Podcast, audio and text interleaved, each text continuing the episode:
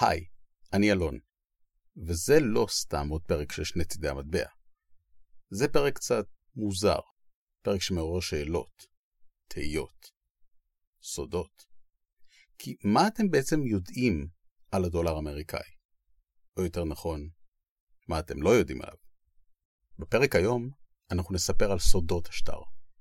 אולי חשבתם שאתם מכירים את הדולר, בסך הכל דולר, אבל אם תישארו איתנו, אני מבטיח לכם חידות, מסדרים סודיים, תעלומות וסודות. כולם בשטר אחד, שטר הדולר האמריקאי. אז פתיח מתחילים.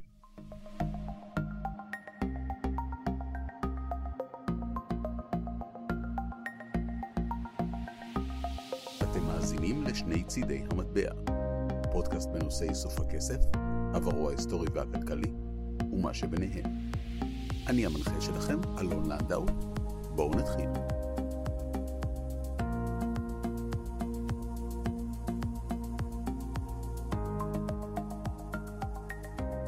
לפני שנדבר על סודות השטר שקיים היום במחזור, חייבים להכיר את שטר הדולר הראשון. אז הדולר הראשון יצא בשנת 1862, והוא היה שונה לגמרי מהדולר שאנחנו מכירים היום. קודם כל, הדמות שהייתה עליו הייתה בכלל של שר האוצר דאז סלמון פורטלנד צ'ייס, שהיה גם פוליטיקאי ושופט, אבל כמו שאמרנו גם שר אוצר לבסוף. הדולר שינה את חזותו בשנת 1869, רק שבע שנים לאחר מכן, והשטר החדש כבר כלל את הדמות שאנחנו מכירים, את אה, ג'ורג' וושינגטון, את דמותו של הנשיא הראשון של ארצות הברית. מאז בוצעו שינויים רבים בשטר, אבל בכל אותם שטרות נכחה דמותו של הנשיא הראשון, ג'ורג' וושינגטון. אבל מאז שנת 1963 לא עודכן השטר. כלומר, 60 שנים שהשטר לא שינה את חזותו. יותר מזה, היום יש אפילו חוק אמריקאי שבעצם לא מאפשר את שינוי השטר. כלומר, זאת תהיה חזות השטר, לפחות בעתיד שאני ואתם נשתמש בו. על פרטי השטר הזה ספציפי, זה משנת 1963, אנחנו נדבר בפרק. נספר את הסודות שלו, את הסימנים החבויים שבו, את הפרטים הנומיסמטיים, את הסימנים של המסדרים הסודיים, סיפורי קונספירציה ועוד דברים מרתקים, והכל בשטר דולר בודד. אז בואו נדבר שנייה על שטרות בכלל. לא משנה איזה שטרות תבדקו לעומק, בין אם שטרות מישראל, ארה"ב או כל מדינה בעצם, אתם תראו מלא פרטים בשטרות. כל מיני משפטים חבויים, דמויות, אתרים שונים של המדינה, סימנים מזהים. בעצם, אם תיקחו זכוכית מגדלת, כמעט בכל שטר תמצאו מלא מלא פרטים שהם חבויים. אבל בשטר הדולר האמריקאי, זה שהוצב בשנת 1963, יש המון פרטים. המון רמזים. הרבה יותר מבכל שטר אחר. חלקם גלויים וחלקם חבויים. סודות ששמורים למי שעיצב כמובן את השטר. מי שרוצה יכול ללוות את הפרק עם שטר דולר, לראות את כל מה שאני מדבר עליו, אבל אם אין עליכם שטר דולר, אז אתם כבר יודעים מה לעשות, כנסו לדף הפייסבוק שלנו, תראו באמת את כל הפרטים שאני מדבר עליהם, עם תמונות, עם הגדלות של אותם פרטים, שבאמת אה, צריך זכוכית מגדלת כדי לראות אותם, ותוכלו ליהנות מההסברים המלאים. אז היום קיימים 12 מיליארד שטרות של דולר אמריקאי במחזור. לייצר שטר דולר אחד עולה 5 סנט. לכן זה שטר שלחלוטין עומד בהיגיון כלכלי של להפיץ אותו בציבור. אבל הסיבה שהוא כל כך זול, זה כי אין לו שום אמצעי ביטחון. לא מאלו החדשים שאנחנו מכירים בשטרות לפחות. שלא כמו בשטרות בערכים גדולים יותר, כמו 20, 50 ו-100 דולר, שיש בהם אמצעי ביטחון ברורים, כאן, בשטר הזה, יש את הפרטים הבסיסיים בלבד. השטר הוא אותו שטר בדיוק כמו שייצרו אותו בשנות ה-60. יש בו מספר סידורי, החותמת של הבנק הפדרלי שאחראי לסדרה, לפי סוג האות באנגלית, עוד חתימת אותיות שבאה לתאר איפה הוא הודפס, מעט חוטי משי כדי לשנות את תחושת הנייר, אבל פחות או יותר בזה נגמר נושא מנגנוני הביטחון לשטר הנוכחי. אין כאן פס זוהר, דמויות מתלכדות באור ועוד כל מיני דברים מעניינים. שטר פשוט עם אמצעים מאוד מאוד דלים, והסיבה לזה די ברורה. היום כמעט לא מזייפים את השטר הזה. היום בעצם רק 0.01% מהשטרות במחזור הם מזויפים. אז נכון, זה באמת יוצא הרבה כסף כשמסתכלים על מכלול השטרות שיש בחוץ, אבל זה עדיין אחוז מאוד מאוד נמוך של זיופים, כי פשוט לא שווה לזייף שטר דולר בודד. אם כבר מזייפים, אז מזייפים את ה-50 או את ה-100 דולר. זה בהחלט יותר כלכלי. אז עכשיו שאנחנו יודעים את העובדות היבשות על הדולר, בואו נדבר על עובדות שפחות מקבלות חשיפה, ומכלול הסודות שמכיל השטר. הסוד הראשון שקיים בדולר האמריקאי הוא הינשוף. אם מסתכלים על שטר הדולר מקרוב, אבל ממש מקרוב, כלומר עם זכוכית מגדלת טובה, עם לופה, אפשר לראות בחלקו העליון של השטר, על יד הספרה אחת, ממש על גבול המסגרת של הספרה, ניתן לראות חיה קטנה. החיה היא ינשוף. ינשוף קטן שיושב לו בצורה די ברורה על מסגרת הספרה אחת. והינשוף הזה הוא לחלוטין לא גלוי, כלומר צריך באמת לחפש אותו, אבל כשמוצאים, כל מה שנותר הוא להרים את הראש בתדהמה, כי מה לעזאזל עושה שם ינשוף? אז בדקו את הנושא. ונכון, זה נראה כמו ינשוף, אבל זה כנראה סוג של דוגמה גרפית שחוזרת על עצמה, שפשוט משום מה חורגת מהמיקום ויוצרת כאילו דמות של ינשוף. לפחות ככה טוענים הרבה מהחוקרים. או שלא.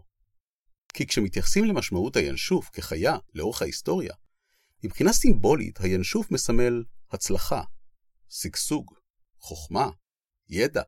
יש הוכחות לשייכות הינשוף לאלה אתנה, אלת החוכמה. יש גם מטבע טטרדרחמה יווני מפורסם מכסף שבו מוטבע הינשוף של אתנה. אבל אם מתרכזים באלת החוכמה אתנה, אז הסמל הזה של הינשוף, הינשוף של אתנה, היה סמל של מסדר סודי. מסדר סודי שנוסד בשנת 1776. שם המסדר הסודי היה מסדר השלמות, או בשמו היותר מוכר היום, האילומינטי. לאילומינטי היו שני סמלים עיקריים, הינשוף של אתנה והעין, העין הצופה. לא עין האלוהים, אלא העין הצופה מעל הכל, כי רעיון האילומינטי הוא על בסיס תאיזם, ללא אמונה בשום אל.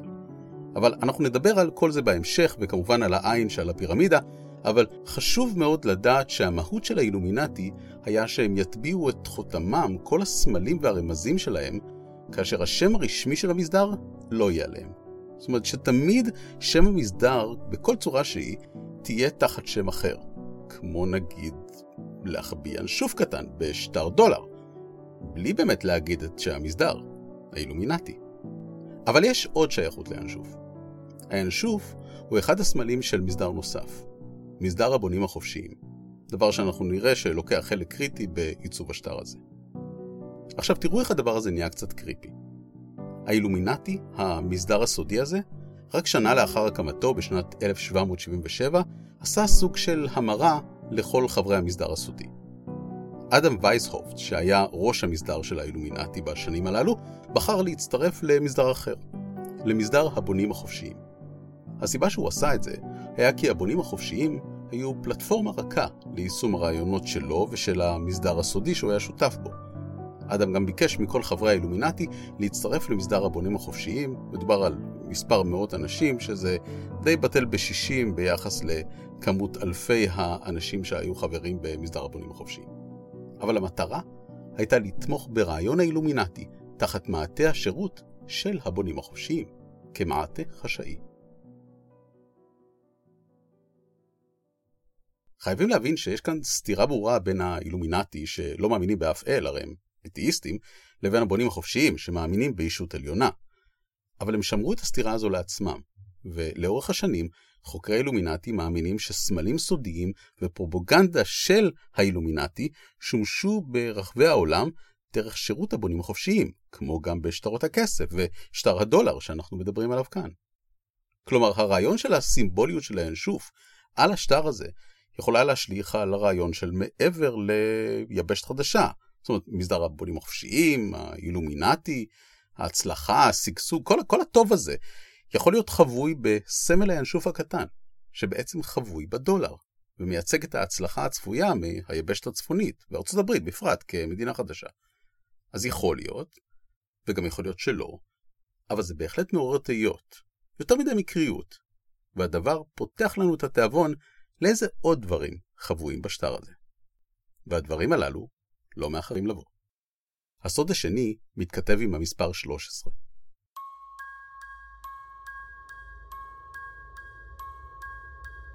המספר 13 חוזר על עצמו שוב ושוב בשטר.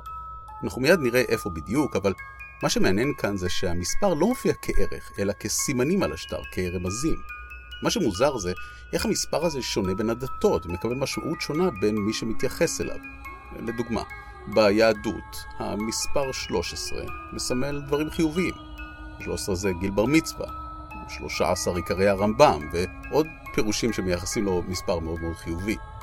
לעומתו בנצרות, מספר 13 הוא מספר המסמל חוסר מזל. בסעודה האחרונה של ישו למשל, סעדו 13 שליחים. והסעודה לא נגמרה בצורה חיובית כל כך לישו. עוד דוגמה זה יום שישי ה-13. כלומר, הכל מסמל דברים שליליים וחסרי מזל. אבל בין אם מתייחסים לזה כמזל טוב או כמזל רע, בשטר הדולר, המספר 13, נמצא בכל מקום. כמובן בפרטים הקטנים, ובמיוחד בחותם הגדול, ה-Great Seal, שנמצא בגב השטר. ה-Great Seal של אמריקה, למי שלא יודע, החותם הגדול כמו שהוא נקרא, הוא חותם שיש לו שני חלקים. הרבה בעצם לא יודעים את זה, חושבים שהחותם הוא בעל צד אחד בלבד. חותם שדומה לכל אותם ארגונים פדרליים כמו FBI ו-CIA ועוד ארגונים כאלה, לכולם יש את החותם עם הסמל המוכר של העית, אבל לא. כלומר, המפורסם בהם זה הסמל של העית עם החיצים וענף הזית, זה שמסמל שהוא תמיד מוכן למלחמה, אבל ידו תמיד מונפת לשלום. אבל בצד השני של החותם יש עוד איור. האיור של הפירמידה המפורסמת, בדיוק זו שקיימת על שטר הדולר.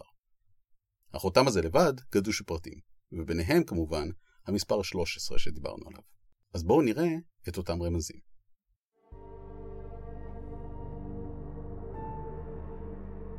העית שבגב השטר, שנמצא בחותם, מחזיק 13 חיצים.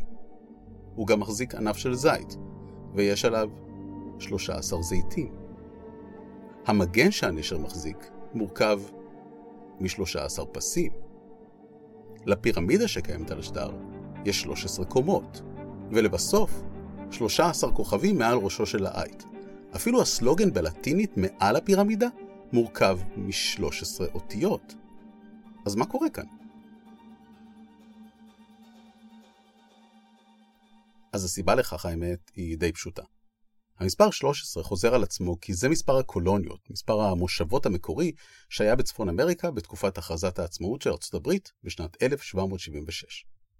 אז בין אם יש כאלו שרואים בזה מספר מזל או שלא, המספר הזה מאתר את השטר במגוון רחב של סימנים. דרך אגב, הזכרנו 13 כוכבים מעל ראשו של העית. אז כן, המספר 13 כמובן, כפי שהסברנו, אבל יש כאן עוד דבר. הכוכבים מסודרים כך שיוצרים שני משולשים אחד בתוך השני, ויחד יוצרים מגן דוד.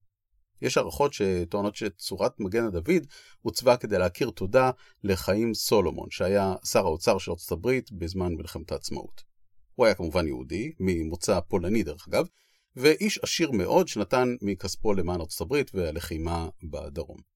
לאורך השנים לא ממש הכירו לו תודה, ולכן ניתן לו הכבוד הזה, מגן הדוד, על השטר. זו כמובן רק הערכה, אבל היא מבוססת על מספר היסטוריונים ומומחי נומיסמטיקה. הסוד השלישי הוא סוד הכוכב הבודד. אז זה לא ממש סוד, וקצת יותר קשור לקטע נומיסמטי של איסוף הכסף, אבל חשוב לדעת את הפרט הזה. יש שטרות של דולר שקיים בהם כוכב בודד ליד המספר הסידורי. לרוב השטרות אין את הכוכב הזה. אז למה הוא מופיע שם? ולמה הוא מופיע באחוז כל כך קטן מהשטרות? אז הכוכב הזה מציין שהשטר הנוכחי אותו השטר שמסומן בו הכוכב, הוא שטר שבעצם יצא מהמחזור. כלומר, כששטר מושמד, נגיד אם הוא קרוע או נפסל בגלל כל סיבה שהיא, הוא מודפס שוב, עם אותו המספר שכבר הושמד. אבל בגלל שהוא מודפס בשנית, משתמשים באותו המספר בשטר החדש, אבל מוסיפים אליו את הכוכב הקטן. כי לפי החוק, אסור שיהיה אותו המספר לזוג שטרות, אפילו אם משמידים אחד מהם. עכשיו, זה לא ממש חריג לדולר אמריקאי, כי יש את זה במגוון מדינות, כל אחד עושה את הסימון שלו, אבל חשוב להדגיש את זה, כי אם באמת נתקלים בדולר שכזה, אז שווה לשמור. זה באמת הופך את השטר ליחסית נדיר. יש היום משהו כמו מיליון שטרות כאלו עם כוכב. זה נשמע המון, אבל ממש לא, בהתחשב בעובדה שאנחנו מדברים על 12 מיליארד שטרות של דולר אמריקאי שקיימים במחזור. הסוד הרביעי בשטר הוא זה שמציין את הצלב המפורסם צלב מלטה. ארצות הברית כמדינה היא בעלת היסטוריה ענפה של מסדר הבונים החופשיים, כמו שאמרנו. יש סמלים רבים שרלוונטיים למסדר בשטר, מנינו חלק מהם מקודם, אבל אם מסתכלים בחלקו העליון של גב השטר, ניתן לראות את צלב מלטה, זה שברקע הספרה אחת. צלב מלטה, או צלב מלטזי, כמו שחלק קוראים לו, שימש uh, כסמל של אבירים, מה שנקרא אבירי מלטה, על שם האי שבו שכן המסדר במאה ה-16. לא בטוח אם יש לו קשר לבונים החופשיים, אבל זה בהחלט אחד הסמלים שמקושרים למספר סיפורים של אותו מסדר. הצלב הזה הוא צלב בין שמונה קצוות, והצורה שלו מורכבת מארבע אותיות, ארבע אותיות של V, שכל אחת פונה לכיוון אחר והן מחוברות בבסיס שלהן. עכשיו הסיפור המעניין כאן, שאולי מתקשר לעובדה שהצלב נמצא על השטר, מוביל אותנו לתקופת נפוליאון. מספרים שנפוליאון מצא את הצלב לאחר שתקף מצודה חשובה במלטה. הוא לאחר מכן שלח את הצלב לאמריקה, וזה התגלגל למחוזות המסדר ושמור שם עד היום. למרות שבאמת אין תיעוד לכך, כלומר, אין באמת עדות לצלב, אבל יכול להיות שמכאן מתקשר חזות הצלב על השטר והקשר האמריקאי שלו. אפרופו בונים חופשיים, אז על שטר ה-1 דולר מופיע ג'ורג' וושינגטון, הנשיא הראשון של ארצות הברית. עכשיו, הוא מופיע על השטר בצורה רשמית כי הוא היה נשיא, כי הוא תרם לאומה, הוא היה מצביא נערץ, מפקד עליון, אבל האמת היא שכמו שאמרנו, יש קשר ברור לבונים החופשיים, והוא היה בונה חופשי מפורסם, ולכן הדמות שלו על השטר, וגם הדמות הזו נותנת משנה תוקף לפעילות הבונים החופשיים בעיצוב השטר. הסוד החמישי הוא הסוד שהעלה יותר קונספירציות מכל השאר, וזה הפירמידה. הפירמידה היא אחד הסמלים שהכי מזוהים עם הדולר. מקושרים לו המון סיפורים. כמו שאמרנו, זה בעצם חלק הגב של הגרייט סיל, של החותם הגדול. אבל האמת היא שהפירמידה, גם היא, מציינת רצף נתונים ששייכים לבנייה החופשית. אז בואו נראה. יש לנו בגב השטר אכן פירמידה, והיא פירמידה לא גמורה, כי הראש שלה, הקודקוד שלה, לא מחובר בעצם לבסיס. בתוך המשולש יש עין, עין שמכונה The All-Seeing Eye, שמסמלת את האלוהות ומסביבה הילה. יש שמגדירים את זה כ-The Eye of Providence, עין ההשגחה, סמל שמתאר עין פקוחה לפי האלוהים צופה באנושות. אבל אני מזכיר, העין, זו שבתוך המשולש, היא גם אחד הסמלים הברורים של האילומינטי. ולאורך השנים, העין הפכה לסמל של מסדר הבונים החופשיים. העין מסמלת מבחינתם את האלוהים. לעומת זאת, המשולש הוא מורכב הרי משלוש צלעות. יש שמייחסים את שלושת הצלעות לשילוש הקדוש, שילוש הקדוש בנצרות, כלומר האב, הבן ורוח הקודש. אבל אם נמנעים מהמניעה הדתית, אז כמו שאר המספרים על השטר, גם כאן יש לזה משמעות לבנייה החופשית. המספר 3 בבנייה החופשית הוא דרגה חשובה מאוד. דרגת בחינה חשובה, אחת מתוך 33 דרגות. יש על זה אפילו משפט שאולי חלקכם מכירים, אבל לא ממש יודעים שזו המשמעות שלו.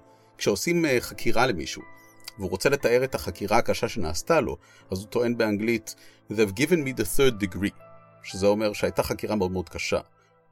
אבל זה באמת מתקשר למבחן הדרגה השלישי של הבונים החופשיים, דרגה מספר 3, שהיא מהקשות בשלב סולם הדרגות הראשוני, ולכן המשפט המפורסם. בואו נמשיך עם ניתוח סמל הפירמידה. אז הפירמידה מורכבת מ-13 שלבים שהזכרנו כבר, ואמרנו שזה מתקשר למספר הקולונות הראשונות. אבל כדאי להתייחס לשלב הראשון, לבסיס הפירמידה. בבסיס מוטבעות ספרות רומיות, MDCC LXXVI, שמרכיבות בעצם את המספר 1776. 1776 היא שנת עצמאותה של ארצות הברית של אמריקה, אבל אסור לשכוח, 1776 זו גם השנה שבה נוסד מסדר השלמות, האילומינטי. האם זו עוד דרך של האילומינטי להטביע את חותמם על השטר? יכול להיות. בואו נביט מעל הפירמידה. מעל הפירמידה יש את הכתובת הלטינית אנואית קואפטיס. הסלוגן שכמו שאמרנו מורכב גם הוא מ-13 אותיות. אבל לא דיברנו על התרגום שלו. אז המשמעות של הסלוגן הזה היא הכרזה על היוולדותה של, וזה מתקשר עם מה שרשום בחלקו התחתון בלטינית. נובוס אורדו סקלורום, שזה אומר סדר חדש של דורות. ביחד שני המשפטים יש צווים, הכרזה על היוולדותה של סדר חדש של הדורות. יש כאלה שטוענים שיש סיבה אמיתית מדוע קצה הפירמידה עם העין הרואה הכל לא מחובר לבסיס הפירמידה. כי רק ביום שהתקיים סדר חדש של דורות, הוא התחבר. חלק מרעיונות האילומינטי שבבסיס תיאוריית הקונספירציה הזו. וגם יש כמובן את אלו שמקשרים את העין הזו לעין שרואה הכל, כלומר הממשל, האח הגדול של ממשלת ארצות הברית שצופה באזרחים. אבל דה פקטו זה לחלוטין הקשר של הבונים החופשיים והסמלים הרלוונטיים שאולי מתקשרים גם לאילומינטי. פרט מעניין נוסף שמקשר בין הפירמידה לבין הבנייה החופשית, לבין ייצור השטר של הדולר האמריקאי, הוא במילה שיוצאת מחיבור האות הראשונה והאחרונה בכל אחת מהמילים הלטיניות. כלומר, בחלק העליון, שבו כתוב אנואית קואפטיס, ובחלק התחתון, שרשום בו נובוס אורדו סקלורום, המילה שמקשרת בין האותיות היא מייסון, ומייסון בעברית הוא בונה חופשי. כלומר, שוב, הבונים החופשיים. שתבינו, אם מקיפים את כל אחת מהאותיות ומקשרים ביניהם, אז גם יש לנו את המילה מייסון, וגם יש לנו סימן של מגן דוד. זה די מדהים לראות את זה, האמת. זאת אומרת, אם משהו לא היה ברור יותר מדי מההסבר שלי, כי באמת קשה להסביר את זה, אז תרגיש חופשי להסתכל בתמונה שאני צרפתי בדף הפייסבוק, אני ממש uh, ציינתי שם עם uh, עיגולים ואיך באמת הדבר הזה מקושר לכדי מגן דוד אחד שלם עם המילה מייסון. הזכרנו את האייט מקודם, אבל האייט גם הוא מכיל הרבה סמלים שרלוונטיים לבנייה החופשית, לבונים החופשיים, וזה באמת הסוד השישי ברצף הסודות. האייט מחזיק בפה שלו מגילה שנושאת את המשפט בלטינית אי פלוריביוס אונום, שפירושו אחד נוצר מתוך רבים. זה משפט שמאפיין גם את עקרונות הבנייה החופשית. הכנף הימנית של האייט מורכבת מ-32 נוצות, שזה מסמל את מספר הדרגות בנוסח הסקוטי של הבונים החופשיים. הכנף השמאלית של האייט, לעומת זאת, מורכבת מ-33 נוצות, שמסמלת את הדרגה ה-33 של הבונים החופשיים בנוסח הקיים היום. דרגה הגבוהה ביותר דרך אגב. הזנב של האייט מורכב מתשע נוצות, ותשע הוא מספר הדרגות בתקופות השונות בנוסח היורקי, שוב של הבונים החופשיים. הנוסח הסקוטי שמקורו בצרפת והנוסח היורקי שמקורו בארצות הברית מתחברים פה על מנת להראות את האיחוד שבין שתי המדינות כדי להצביע על המאבק של הבונים החופשיים במדינות האלו לאורך השנים לחופש, שוויון ואחווה. אז מספר הנוצות הכולל בתמונה של האייט, זו של כנף ימין וכנף שמאל, כלומר 32 ועוד 33, מגיעים ל-65. ובגימטרה, מ-65 נוצר לנו המשפט גם יחד, שגם הוא מאפיין מאוד מאוד ברור של מסדר הבונים החופשיים.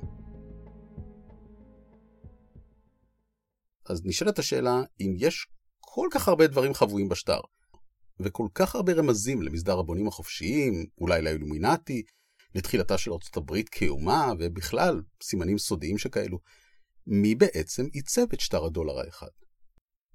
אז בצורה מפתיעה, אין באמת תיעוד למעצב, למעצב הגרפי כלומר, שזה לבד קצת מוזר, אבל יש תיעוד מעניין משנת 1935. בשנה הזו יש תיעוד בחתימתו של פרנקלין רוזוולט, שהיה כמובן נשיא ארצות הברית, הנשיא ה-32 דרך אגב, בו הוא מאשר את איור גב השטר, הגב עם החותם של הפירמידה והעית, הגרייט סיל. כלומר, אמרנו שהשטר יצא בשנת 1963, אבל הגב עם החותם המפורסם כבר היה בשטרות המוקדמים לו, והוא הכיל את כל הערכים, או את רוב הערכים הסודיים שדיברנו עליהם כאן. ופרנקלין רוזוולט, זה שאישר את האיור הזה, האיור רצוף החידות והרמזים, גם הוא, הוא היה בונה חופשי, וחלק ממסדר הבונים החופשיים. אז כמו שניתן להבין, ידי המסדר, או לפחות אלו שהיו חברים בו, שהם בעצם פוליטיקאים, חבר פרלמנט, חברי סנאט, אומנים, אנשי רוח, כל ראשי המדינה החדשה, ארצות הברית של אמריקה, היו חברים במסדר הבונים החופשיים, וככאלו, שטר האחד דולר מכיל את כל פרטי המסדר וסודות המדינה החדשה, לפרטי פרטים. אז זה שטר הדולר האמריקאי, ושלל הסודות שהוא מכיל.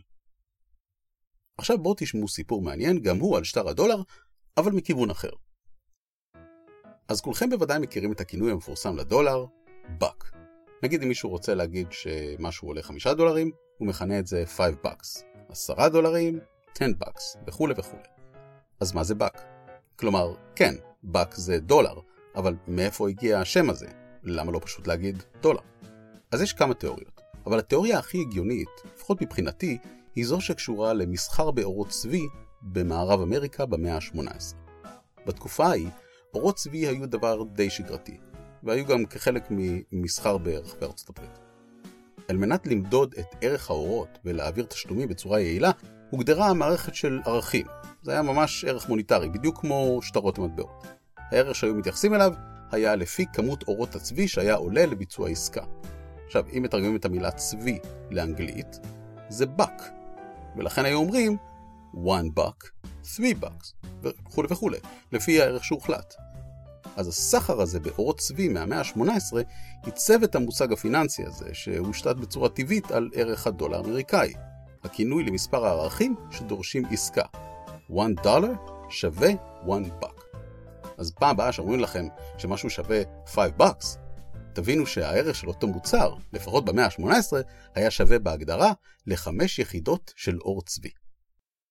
מקווה שהפרק היום, שבוודאי השאיר בכם הרבה שאלות אל מול האחראים לשטר הדולר, המסדרים הסודיים, האילומינטי, הבונים החופשיים, סודות שמרמזים על אותם מסדרים, על סיפורים מרתקים, גרמו לכם אולי בקצת לחשוב לעומק יותר על השטר, שלא מדובר על סתם שטר של דולר.